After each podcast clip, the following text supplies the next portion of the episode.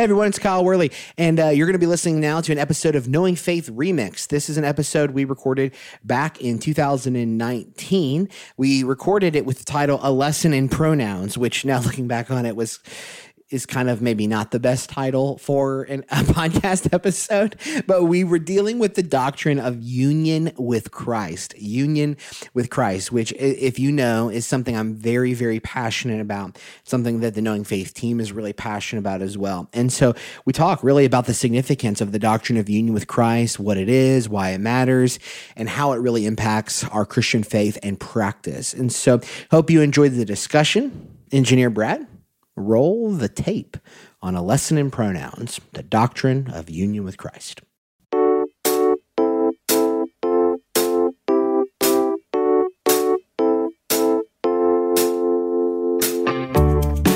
This is Kyle Worley, and I'm joined by my co hosts Jen Wilkin and JT English. Listen, we love getting to interact with listeners of Knowing Faith online. We often use the hashtag Knowing Faith Podcast to try to bring all of that interaction together. And so, if you're a listener to Knowing Faith and you want to jump on and join the discussion, you can use the hashtag Knowing Faith Podcast. Hashtag Knowing Faith podcast. And on today's episode, we're going to discuss the doctrine of union with Christ, why it matters, why it's significant for the life of a believer, and where you go in the Bible to actually explore it. We hope you enjoy the discussion.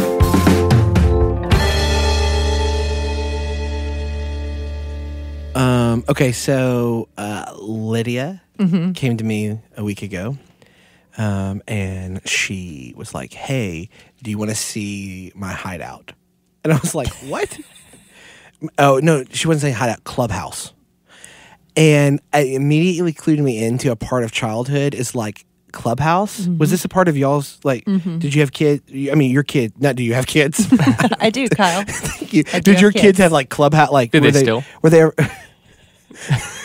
Yeah, they're um, all living together down at school. right. Yeah, that's the, that's their clubhouse. Clubhouse. But Lydia came to me and Very was like, expensive "Daddy, do you want to see my clubhouse?" And I was like, "What is she talking about?" And I realized that she watched. So sometimes she watches like clips from the Mickey Yeah. clubhouse thing, and so I was like, "That must have been where she got that word." But so I go into her room and she like.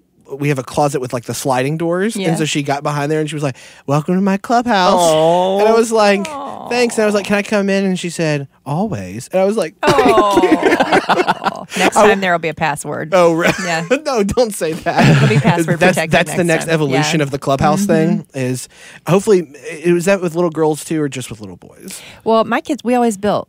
We and they built blanket forts. Yes. you know the elaborate blanket fort. I was doing that with. Thomas the other day. Yeah, yeah. I don't know that they ever had a an actual dedicated space in the house because we were kind of all jammed in there a little bit. Yeah. Well, Lydia has crafted her own. it's the closet that's her clubhouse now. And, um, you know, it's funny because uh, Laura and I have been joking. Uh, there are some ways, did, and I'm sure you guys have done this or you're doing this or you did this, but like, I'm always kind of like trying to spin a situation into talking to her about like Jesus. But Lauren was like, I think that sometimes you're forcing the Yeah, situation. Like, she has a doll, she has like a bunch of like stuffed animals, mm-hmm. and there's tags on the stuffed animals. Well, one of the brands of the stuffed animals is called Jellycat. It's one. Of, it's like a, Okay. I guess, a stuffed animal brand, and the Jellycat logo is on there. It's like a scary looking cat. Okay, I mean the the cat looks scary, and she wouldn't. She stopped playing with those dolls because she was like, "Hey." Uh, like she was essentially These saying, like I, I, don't. I don't like these cat. Right. It's it the the dolls are fine, but it's the cat logo on the tag, and so I was like, "Look, Daddy's going to solve this problem for you." So I went and I cut the tags off, and I brought her back, and I was like, "I was like, Lydia, you don't have to be afraid of these anymore because I cut the tags off. Daddy off." shanked these. Yes, Daddy shanked these stuffed animals. but and then I was like, I, and in my, my in my head I was like, maybe this is a moment. So I was like, Lydia, do you know how you were scared of this cat that was on here, and it was like on this thing, and I cut, and Daddy cut it away. Well, we have this thing in our No, hearts. I did. Is that wrong? Ugh. And I was like, we have this thing in our hearts, and God, God cuts that away so that we don't have to be afraid any longer. And she was just like, no cat. Like, I mean, of course, it was like totally irrelevant to her. She was just like, she just wanted to be assured that the cats weren't there any longer. But you guys ever do stuff like that where you start trying to explain the gospel or Jesus to your kid and you realize that maybe you're trivializing it in the act? that like maybe you're taking something really profound and making a mock, accidentally making a mockery of it? Does that never happen? I don't think I've. I mean, certainly I have my Okay. massive, massive parenting mm-hmm. fails. Maybe I just need. to Wait, do is that wait? Is that a mass parody? what I It's a pretty big one. Oh Pretty gosh. one. Trivializing trivializing the gospel, I think, Yeah. qualifies. Okay. Uh, so Thomas and I are going through uh, the. I think I said this on a podcast before. The uh, New City Catechism, the kids version. Yes. and it's not so like he's really interested in it. He calls it our questions. He wants to do it a couple times a day. It's not so much a matter of trivializing the content. It's just like he gets disinterested very, very quickly. Yeah, because he's small. Totally, and it's Right. fine. It's just a matter of like. Is my Enneagram one type going to force us to do it? Am I, are, we, are we just going to march through this no matter what? Or to say, yeah, let's throw stuff at dad, whatever, you know. Right, right, You whatever the thing yeah, is. whatever it is. Mm. So. Yeah. No, I never made any parenting mistakes, but it's interesting to hear yours. Thank you, Got a Jim. Always so cathartic to talk to you about these things. Um, listen, I have to tell you, it bothers me that we are 36 episodes in and we're just getting to the doctrine of union. But we aren't really. I understand why you say that. We haven't done a full episode on it, but we've talked about it a lot. Yeah. It's basically been in every episode. Well, yeah. You couldn't have eaten that lozenge before we started recording. Yeah, Kyle. no, wait, no. Let the record show.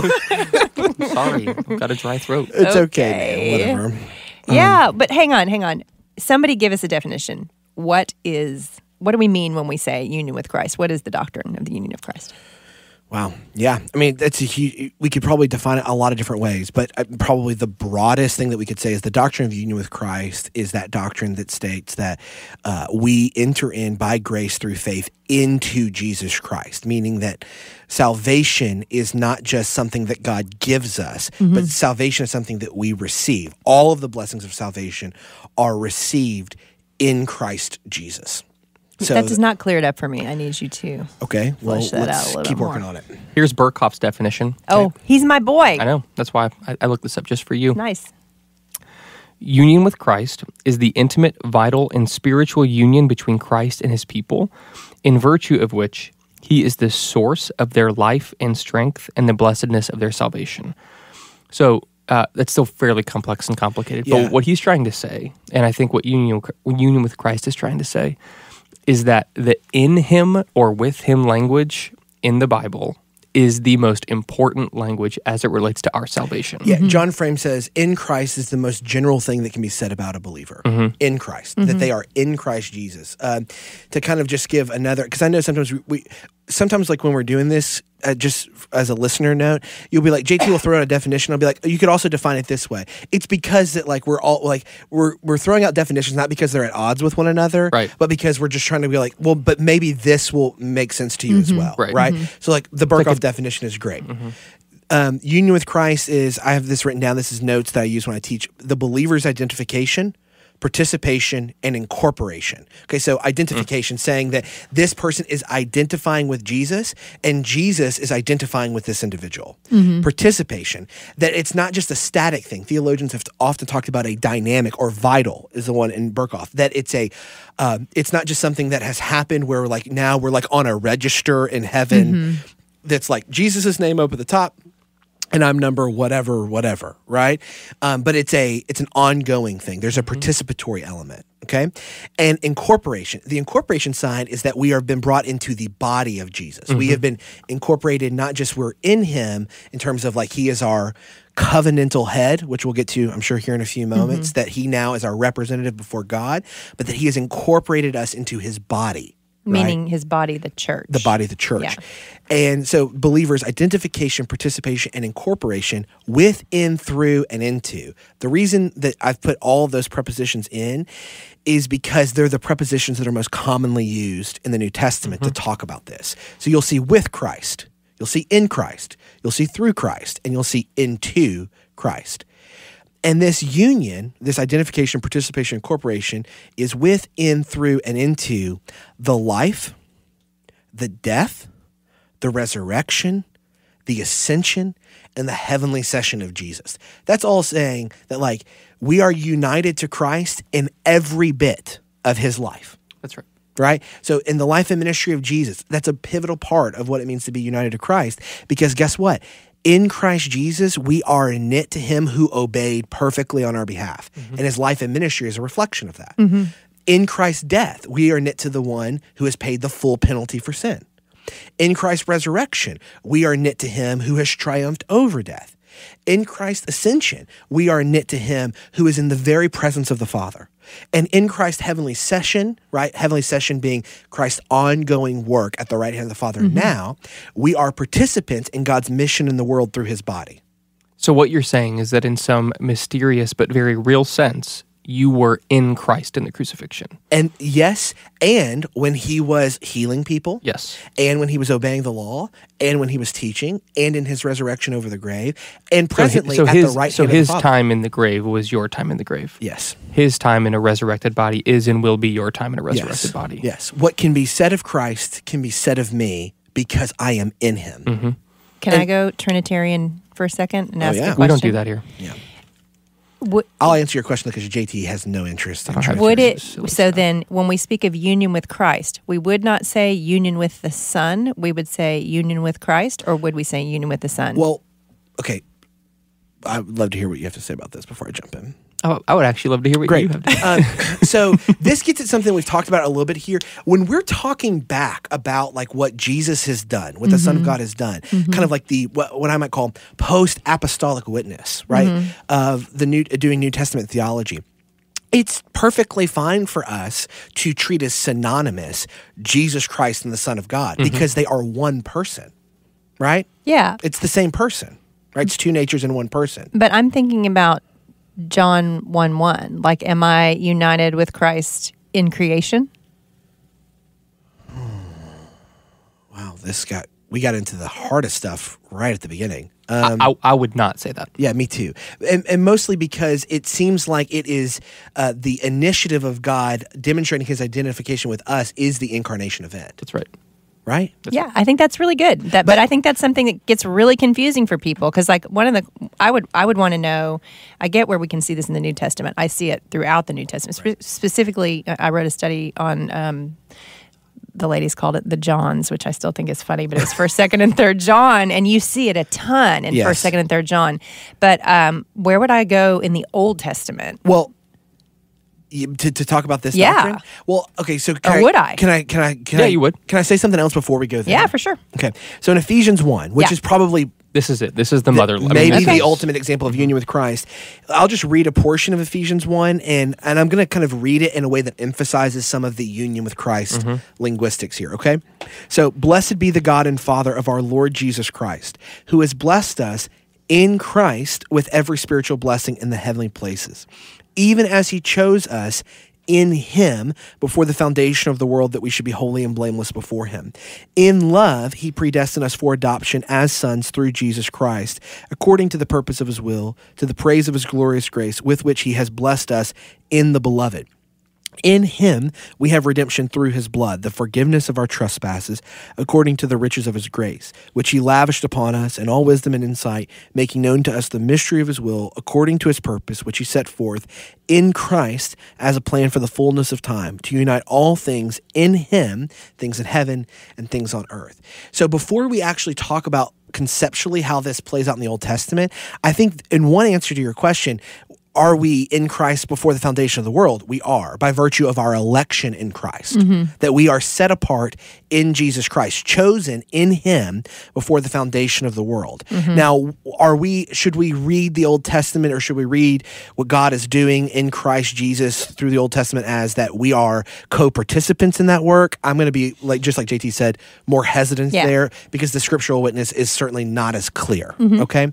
But are we in Christ Jesus? The elect, the chosen, those who have been predestined for adoption, are 100% in Christ Jesus from the very beginning, before the foundation of the world, before the beginning. Mm-hmm. That is true. Okay.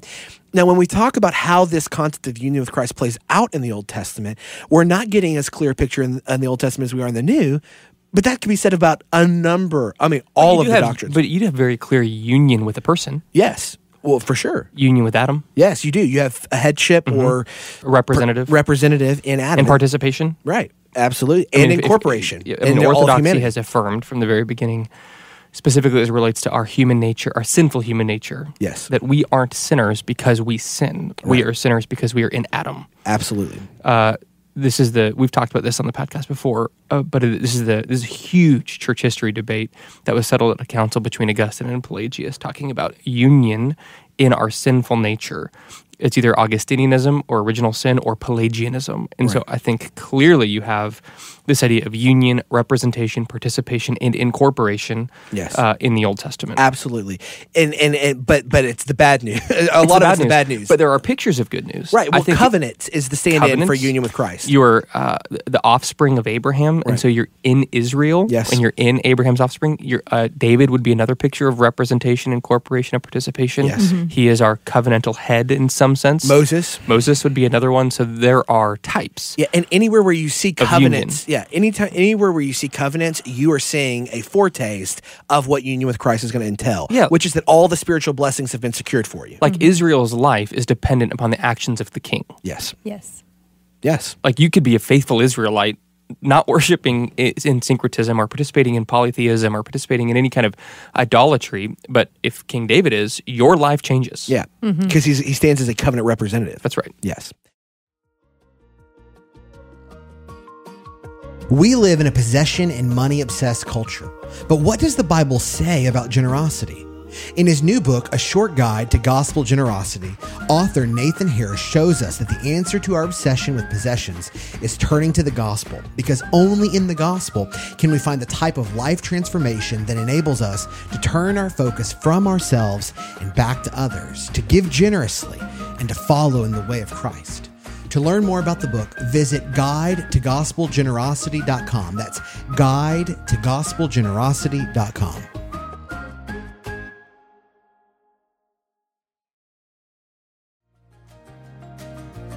Have you ever wondered what is God's heart towards you? In this noisy world, God's heart beats hard with love and mercy.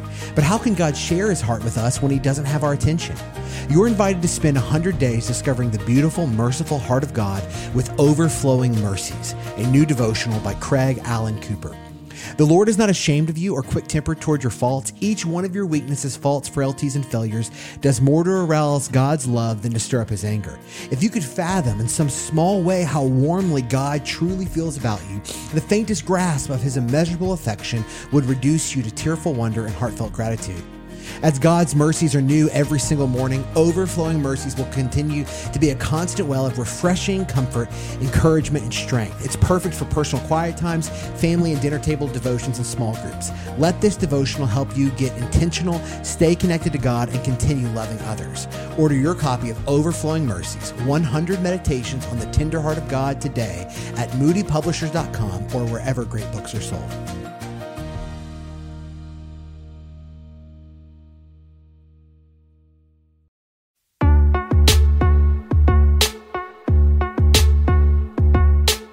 Jen, who's one of the smartest people that you know?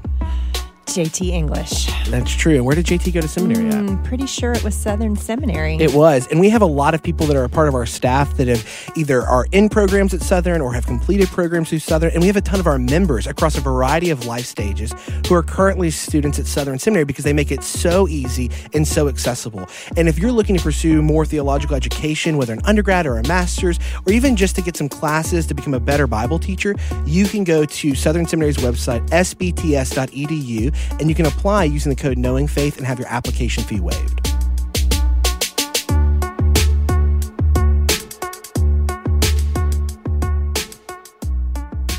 I, when I look at the Old Testament, somebody's like, where do you see union with Christ in the Old Testament? We would first go, well, you see the bad news of union with Adam and being in Adam. This is what mm-hmm. Paul's getting at in Romans 5. It's what he's getting at in 1 Corinthians 15, that we were in Adam. But you're getting shadows and pictures of what it's going to look like to be pulled into union with Christ. And you're getting them most clearly when it comes to covenant cutting. Like the great story of Genesis 15, mm-hmm. right? Where the covenant's cut and Abraham is put to sleep. God is cutting covenant with Abraham, and yet God is the one that goes through the severed sacrifice. Right. The picture there is what? Well, if you keep covenant, then everything that belongs to me by right, I will give you by gift. But if you don't keep covenant, I will take upon all the covenant curses on your behalf. Well, that's the good news of the doctrine of union with Christ is that by virtue of our union with Christ, God gives us in Jesus everything that bel- uh, belongs to the Son just by virtue of who he is and his perfect life, d- uh, death, resurrection, and ascension. And Jesus takes upon himself everything that properly belongs to us. So, like Genesis 15 and the covenant cutting, and then the echoes of that throughout the Old Testament, in my mind, that's where you get to see some of the good news of what union with God and Christ is going to look like. Although it is just vapor trails, Yes. it's glimmers. Yep. So, But then Jesus picks up similar themes. I think John 15 is a great picture of of this understanding of union. Uh, he calls his disciples to abide in him. And so it's mm-hmm. not just that Paul is picking this up post death, burial, resurrection, and ascension. There's this really clear picture that Jesus is trying to give that your your life is found in me. Mm-hmm. And it's not so much that you need to seek life in me, it's that your life is going to flow from me. yes. Mm-hmm. Uh, and so he's making this really clear picture that stay attached to me because I am the source of your life. Yes. Yeah. He, he- the, the, the, like, essentially, the abundant life that we're talking about is life in Jesus. Right. That's the whole image of the vine, right? Right. That's John 15. Right, Yeah. about abiding. When what is John 15 talking about when it talks about abiding? It's talking about cultivating Mm-hmm. our union with Christ Jesus. And we're going to get back to union and communion language and how I- I think it's helpful Yeah. at advancing this. But I think when we get to the question of where it shows up in the New Testament, that's a lot more clear Mm-hmm. Yeah. Because it's all over the place. Yeah. But Paul is certainly the theologian, like the premier theologian for union with Christ. Mm-hmm. And I think that gets to his conversion story. Like, look at Acts 9. It says in Acts 9 that Saul was, you know the story. Saul is breathing murderous threats. He's on the road to Damascus. He's a persecutor of Christians. And then it says on verse 3 in Acts 9, it says, Now as he went on his way, he approached Damascus, and suddenly a light from heaven flashed around him. And falling to the ground, he heard a voice saying to him, Saul, Saul, why are you persecuting me? And he said, Who are you, Lord? And he said, I am Jesus whom you are persecuting. Now, at Saul's conversion, what do we have? We have Jesus confronting Saul by identifying with his people. So it's no wonder to me at all that the doctrine of union with Christ becomes this mega paradigm for Paul because it's tied into his conversion It's good, Kyle. right? That like from the very moment of Saul's conversion, you're getting uh, Saul, who becomes Paul, is getting the doctrine of union with Christ. That Jesus radically identifies with his people to such a degree that when Saul is persecuting Christians, Jesus can tell Saul, "You are persecuting me." right? And I think that's absolutely profound um, when it comes to thinking through the origin of Paul's emphasis. Because when you get into his letters, I would suggest, and it's not like this is novel to me. People who have been doing work in Paul have been making this case for as long as we've been reading Paul critically, which is that the doctrine of union with Christ is maybe the mega theme of his writings. Uh, Yeah, I think that's true. I've never anchored it in his conversion, and that makes a lot of sense. I've never, I've never thought about it that way specifically. I'm sure I've even heard you talk about it before, but that is making some more sense to me now. And, and you think about all of then the body metaphors that Paul begins using Right. Yeah. throughout his epistles about uh, many members uh, but one body, or uh, mar- pictures of marriage, pictures of prophets and apostles and foundation being Jesus. Like this is that that, that helps me a lot. Yeah. I- I've never taken Acts nine before. Well, and um, the first time I heard that was I was in a uh, class with Dr. Adrian Smith, and he was talking about how our uh, essentially uh, our we're story shaped creatures, which we talk about a lot, and then a lot of times our conversion stories, our testimony stories, are kind of laying the groundwork for the theological emphases of our life. And he pointed this out with Saul, and I thought, wow, that's really profound. And so, just want to give credit where credit's due there. Um, he probably took it from somebody else too. That's kind of how it works, right? It's just like Paul. just all kind of moving it along. Well, yeah. I hope we're not making stuff we up. don't want to be novel when we're doing novelty. There's a penalty for, There is a penalty for novelty, penalty. actually, yeah, when it comes to theology. So when we're doing, um, when we're kind of thinking through the doctrine of union with Christ, Ephesians one is a place that you would go to. Are there other Yeah, places? like Galatians two twenty. Okay. Uh, Paul is. I mean, I, that is a one of the things that's hard uh, for us as teachers, but also hard for us just as believers, is um, not become inoculated to verses that we're just so familiar with. So try to hear this verse freshly. I'm not reading it, so hopefully I quote it right. Uh, I have been crucified with Christ. It is no longer I who live, but Christ who lives in me. Yeah. He's saying, I experienced the death of Saul or Paul at the crucifixion of Jesus. That I was in him in a very real, participatory way, and that I'm now experiencing new life. Why? Not because of something I've done, but because he is still alive. Yes. That in his resurrection and ascension, I have experienced new birth. Like he is so closely identifying uh, that he is no longer in Adam, but he is in Christ. And everything that could be said about Jesus now can be said about Paul. Yeah. And that's incredibly gloriously true. Oh my goodness. right? Because a lot of times believers are like, well, hold on, I don't really feel righteous, or I don't really feel like, uh, you know, especially when believers fall into sin or they've given in to temptation or whatever, there's this sense of like, well, but I don't actually feel that I'm righteous any longer. Well, the scriptures are clear that we're not fundamentally righteous because of something that we can secure or have secured, but because of what God has secured for us in Jesus. Like Calvin says it this way: uh, "It is this. It is in the same manner, assuredly, that we are now righteous in Him, not in respect of rendering our own just uh, of our rendering satisfaction to the justice of God by our own works, but because we are judged of in connection with Christ's righteousness, which we have put on by faith, that it might become ours." 2 Corinthians 5:21, right? For our sake God made him who knew no sin to become sin, so that in him we might become the righteousness of God. And this is a really so. I'm going to take us to Romans six. We talked about this when we did our baptism episode uh, a few weeks ago. Uh, Romans six, four, and five. This is coming right on the heels of Paul arguing about union with Adam and union with Christ. That we've died in Him, we've been made alive in Christ. Romans six, four, and five says this: We were buried, therefore, with Him. We were buried Yep. with mm-hmm. Him by baptism into death, in order that just as Christ was raised from the dead by the glory of the Father, we too might walk in newness of life, Yeah. connecting the death of Jesus to our death, the life of Jesus to our life. For if we have been united with him in a death like his, we shall certainly be united with him in a resurrection like his. So, something that's really important to think about here is, and we, I, we've already mentioned this a few times, uh, in previous podcasts that union with Christ doesn't have implications just for justification. It certainly does. Mm-hmm. It also has implications for sanctification. That the whole Christ is given is giving us a whole salvation. Yeah. Both moving from unjust to justified now between God and others, but also unholy to being made holy by the mm-hmm. power of the Holy mm-hmm. Spirit. yeah, and this is absolutely crucial. And we've talked you've talked about this Yeah. a lot, This is making me happy. right? Because I Well, this is this is where you get to how this is an intensely practical doctrine, right? And I, I was sitting here thinking, as you guys were talking about, you know, Paul's words on this, where uh, Jesus says in Matthew twenty-five that the righteous will perform their acts of righteousness as though they are doing them for Him.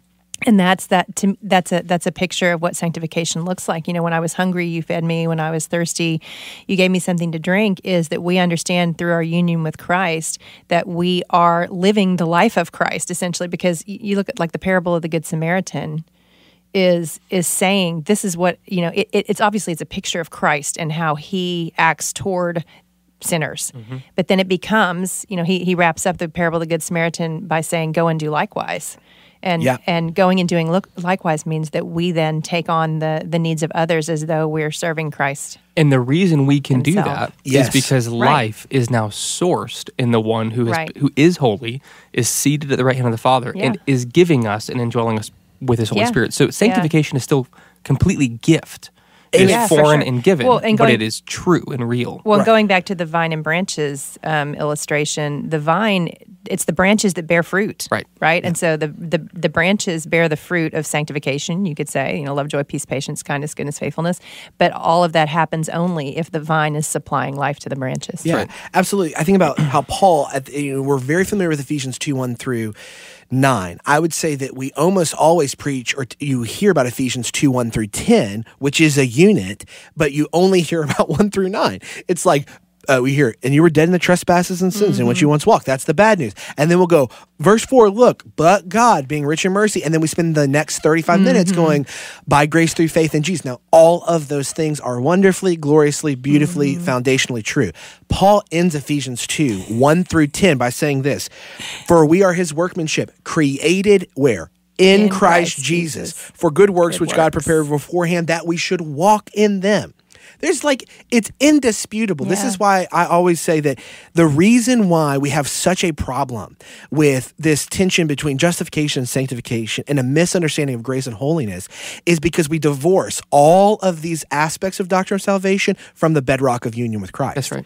Because when you actually put them all there, then you take it out of this uh, you know, God has declared me righteous, and now I'm get uh, now I have to walk in righteousness. It's like no, the the problem with so much of our language around salvation is that we remove it from the primary relational context that the New Testament imagines it in, which is union with Yeah. Christ. Mm-hmm. And He even continues in, in chapter 2, the end of chapter 2. In him, you are being built together into a dwelling place for God Right. by the Spirit. yeah, it's a work that's I love it. happening. It's a work that's happening, Yes. and the presence of God is among us. And what does the presence of God entail? Holiness. Holiness. Yeah. Mm-hmm. Yeah. We have a little quiet running joke in our family about but God sermons. Right. You know, we'll say, "Hey, how was your?" Oh, I heard the but God sermon again, and the but God sermon is always about justification, Always. which I think is why we keep preaching it And it- because it's a great like- doctrine. And it's It is. gloriously it's a, it's a great true. doctrine, but Yeah. it's a there's it's a symmetrical passage. It starts with how we walked as children of wrath, and it ends with how we walk as children of mm-hmm. God. Yeah. It- And the walking yes. part matters. It at 100% does. It 100% does. And we take this Martin Luther quote, and I'm about to get on my hobby horse here. We take this Martin Luther quote that the doctrine of justification is the doctrine by which the church stands or falls, which is absolutely uh, like justification is true. It is so historically situated. Luther is looking at the Roman Catholic Church where maybe the biggest issue was a misunderstanding of how one is justified.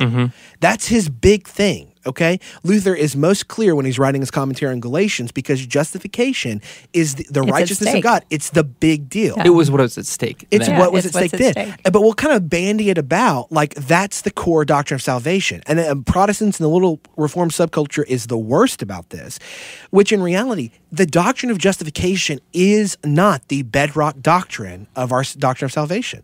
It is the doctrine of union with Christ because we only receive the declaration of righteousness in Jesus. if you're in Jesus. That's it. The declaration of righteousness doesn't exist somewhere else. Calvin said there isn't there is not a righteousness we can receive outside of Jesus. That's right. I mean, you don't get more reform than Calvin. Right. Okay. So like the reformed bona fides on this is that listen, doctrine of union with Christ is the principal bedrock doctrine of our salvation. So I think that raises some question we've already got to, but this is a good place to kind of like land this. Because if not, I'm Are you going going to be able to land because you're like, yeah, you're going no more coffee for Kyle. Why does this doctrine matter for the Christian life? Why? I mean, there's we we could say a hundred things here. Why does it matter? Um, Yeah, there are a hundred things we could say. I mean, I'm gonna. I've got one. Then Jen probably has Okay. ten. Then I've got one no, more. I have one low level. uh, the, I hope this is low level. Uh, and th- there's probably people who are listening to this and we have conversations around justification, sanctification, and they can get worried about like, oh my goodness, I sinned yesterday, and maybe I haven't been justified and sanctified. Like the good news of union with Christ, the good news of justification, the good news of sanctification, and all that is entailed in all of those doctrines is that you have not, cannot, will not contribute anything to your salvation Yes. The entirety of your salvation is sourced in you being placed in Jesus. Yes. Salvation is a one way act of God accomplishing what we could not accomplish on our behalf. That does not take anything away that we've just said about Ephesians mm-hmm. 2 of accomplishing the good works that He's let, set, set up before us. But if you're listening to this, you should receive the good news that grace is God accomplishing for you, for us, for the church, for His body, what we could have never accomplished for ourselves. Mm-hmm. And you get to rest in Jesus. Yes. You get to rest in the in Jesus. In, what he's in. Jesus. In Him, Yeah. with Him, through Him is rest and salvation. Mm-hmm. It's good. I remember from years ago, and I've used this illustration because it was so helpful to me. Someone teaching on this, and he he gave a physical representation of it, and he had a small storage container, and he took some beans, Okay. some dried beans, and he put them in the small storage container, and he said, "This is Christ in you." And then he put the lid on the storage container, and he took that and he put it inside of a larger storage container. He said, "This is you in Christ," and he put the lid on that. Yep. And then he held it up, and he said, "How secure are you?" Yeah. and that has just stuck with me. There's so much uh, security in Yes. in this doctrine, so much of a reassurance that uh, He's in you and you're in Him, and and you're safe. Yes. uh, you're safe and, and, and secure in, in in in that union. Yeah. The doctrine of union with Christ. Yes, yes, yes, yes. And I think that's got to be one of the biggest ways that it's helpful for the living of the Christian life is that there's this incredible reality that ultimately our salvation is secure because Christ is faithful. Mm-hmm. Not because we are faithful, right. but because he is faithful. He keeps and guards his people. And because we did not earn or gain our union with him, we cannot lose it. And so I'll often talk about this distinction between union and communion. That our union with God with God is locked into Christ Jesus. It's unbreakable, it's unshakable, it's irrevocable. It's what Paul's saying in Romans 8. There's nothing in all of creation that can separate us from the love of God where in, In Christ, Christ. Jesus. That's right. Nothing can separate us. Mm-hmm. Why? Because the love of God is secured and sealed in Christ, and it's His faithfulness that keeps it. right.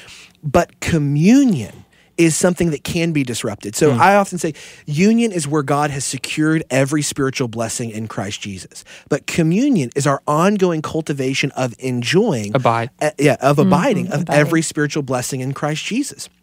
And so, oftentimes, what believers experience when they begin to doubt or when they begin to lack assurance is they are rightly perceiving a disruption in their communion with God. They're rightly sensing, like, I have been walking in things that are disrupting or are sowing um, what you might call emotional or uh, I, I want to say existential, but you, there is a felt sense Of that- distance. of distance from God, and they interpret that as I must not be saved. That's like that's the knee jerk. Or, or God's uh, feelings towards me, his his disposition Have and posture grown towards me has distant. I've changed. grown cold. When in reality, what is happening is that we, uh, usually by virtue of the brokenness of the world or the brokenness in our own life, we have had some distance from the things of the Lord. But the things of the Lord have not become suspect for us. It's not like they've become jeopardized because we are not holding those things. Christ is holding those things, but it's our nearness towards enjoying those things. It's our felt sense. So I feel like union is so helpful for also empowering people to enjoy God, like to actually fellowship with God, mm-hmm. because it invites them to go. Felt uh, your your felt sense of fellowship with God is not the barometer for whether or not you are secure in. Jesus. But because you are secure in Jesus, you can enjoy a felt sense of fellowshipping with God in Christ. So it allows you to properly place that to go, uh, man, I don't know that I have been feeling much uh, nearness to the spiritual blessings in Christ Jesus, but to not immediately go, well, I must not have those spiritual blessings any longer. That's right. Or they must have been removed from me. That's right. Or I must have never tasted of them. No, it's an invitation to come back and say, no, no, no, they're still where God has left them because they're in Jesus. That's right. You didn't lose them. I mean, union with them. Christ battles these false ways of knowing, Yes. like experience, like these other ways, or even rationalism. Yes. Uh, I, I think I'm far from God, or I feel far from God. Union with Christ is the reminder that Christians have another way of knowing. Yes. And our way of knowing is simply through faith Yeah. and believing that we have been placed in Christ. And the way that that happens, the means that happens, is through the indwelling power of the Holy Spirit, being born again, being given this faith. I love how, I think you read this earlier, Kyle. I forget where you stopped in Ephesians, but this Trinitarian act of union. Yes. So, like Ephesians begins with the Father setting his love and affection upon us, Yes. the Son accomplishing salvation for us. But Ephesians 2, still speaking of union, talks about how, how Jesus accomplishes union in us by the power of the Holy Spirit. Yes. So Ephesians chapter 1 ends this way In him, who you also, when you heard the word of truth, the gospel of your salvation, and believed in him, were sealed with the promised Holy Spirit, who is the guarantee of our inheritance until we acquire possession of it. Union with Christ cannot be broken because it is sealed by the power of God. Yes. The Holy Spirit is God Himself at work in us, sealing Christ in us and sealing us in Christ. And there's just nothing that you can do. There's nothing that you can do or have done that can break the seal of God placed upon your life. Yeah. That's so good. That's good. and I and and it's also our union with Christ, our enjoyment of that is is one of the key witnesses to the world. That's right.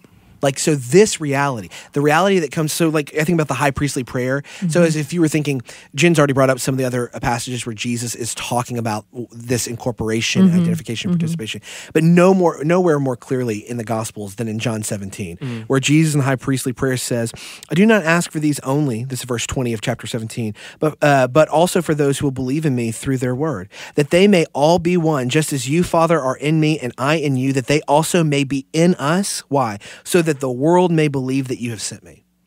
Right? We get this picture of what is it? Jesus is saying, um, I want them to experience unity among uh, among themselves. He's, and he's talking specifically about Gentile Jewish unity here. And then he's saying, why? Because we are united. And I want them to be one with us as you and I have been one. And why all of this? So that the world might believe. That's right. And the reason for that is because union with Christ is not just the bedrock for our doctrine of salvation. Like it's not just the way that the that the system works. So it's not just like here's an idea that's going to put the pieces together. It's that it gives the Christian such an unspeakable rest and confidence Assurance. and assurance mm-hmm. that now all of the risk and all of the sacrifice and all of the picking up the cross and dying daily and all of the vulnerabilities that obedience requires, all of those things can be approached from a glad heart because they're all secured in Jesus Right. And we are protected there and we've been folded into fellowship and we're not trying to earn it. And so it gives us a settledness in the eyes of the world mm-hmm. that's constantly trying to earn. This is where the union with christ stuff comes into our identity formation mm-hmm. where it's like there's just a settled resolve of like you know what? Isn't it wouldn't it be beautiful to the world if they saw a group of people that were so at rest with who god has called them in christ jesus that go go they'd go what gives that kind of rest? Mm-hmm. Well, then, and that by by result, they would be so at rest with one another. Yes. And I think that's the real kicker. There is a lot of the times that we feel disunion with God that creeps in is because we are not in union with one another. And then when we try to rectify the one another part without being rooted in the union with Christ, it doesn't work out. It doesn't. It doesn't. And every disruption of the unity in the body is mm-hmm. first and foremost a disruption mm-hmm. of how we are perceiving um, our communion with God in Christ. Yep. That's and that's really what good. Paul does in Ephesians. He starts mm-hmm. with union with Christ, but what's the back half of Ephesians about? Ephesians 4, Ephesians 5, and Ephesians 6 are unity in the church and mission. That's what they're about. That's right. Man, that's a word for today, isn't it? It is. It is. From Paul in Ephesus or writing to Ephesus. Well, listen, um, I feel like we could talk. I could talk. I feel like you could talk about this forever. I'm sorry. I kind of I talked This a is in, in the training program. No. We do a whole week to this, Yeah, and no, this I- is Kyle's. I real love seeing his house. face I light love it. up I just and- tell you, one of the most in, uh, one of the most mm, uh, memorable moments of my life was I was in a class with a theologian named Sinclair Ferguson. I tell this story when I usually teach on this in the training program. I was in a class with Sinclair Ferguson, who was an incredible theologian and an incredible theologian of union with Christ. And it was Doctrine of Salvation too. And I remember it. We were out of class for a break. And I came up to him and I just asked him, I asked him like a basic question. I don't even remember the question I asked him. Okay. Um, and this was, gosh, this was years ago. Um, and he grabbed me like he's a very large man. Okay. And Scottish. I can't do a Scottish accent. It would just be embarrassing. Okay. but he grabbed me and he put his hands on my shoulders and he shook me and said, Son, you are not understanding me. It is all in union with Christ. And it was like a very visceral experience. I got my car that day I, and I drove home crying. I didn't really know why. And I went back and I started to kind of reread through the letters of Paul. And it was one of the greatest comforts that the Lord has ever given me in reading and searching His Word. Uh, that there's doctrine that had to me, it's like it's so apparent on the surface of the New Testament, but I had never really seen it. I never really spent time in there. And the more I spent time there, the more I began to feel freedom from, uh, man, am I supposed to be working to obey God or working to earn great? Like all of the little like idiosyncrasies, my doubts around my assurance of salvation, all these things began to like just be pulled off like Yeah. barnacles off a boat because this doctrine is so obvious on the New Testament and it's so liberating when we begin to see, man, I am in Christ Jesus. What can be said of Jesus can be said of Like, me. like this is a startling doctrine. That's why I'm so is. glad. I'm so glad he grabbed you and shook you because this should shook. shake us. I got shook. You got this should shook. shake us out of fear and into hope. I mean, this is one of those doctrines that just the more you see it, uh, the, the you can't unsee it. Yeah, you, true. if you are in Christ, you've been placed in the heavenly places with Him. Yeah. and you will not be lost. The same grace that saves is the same grace that keeps. That's good. Can I start using shaking as something that I do to make my point come across? Well, I- Can I shake Not- people? Not with us. uh, listen, if there's anything you're to talk about the show that you'd like to know more about, you can find details on our website, tvcresources.net. On our next episode, we're going to be continuing the discussion of 2 Samuel, looking at an ark and a covenant in 2 Samuel 5 through 8 with our friend Jamin Roller. See you next time. Grace and peace.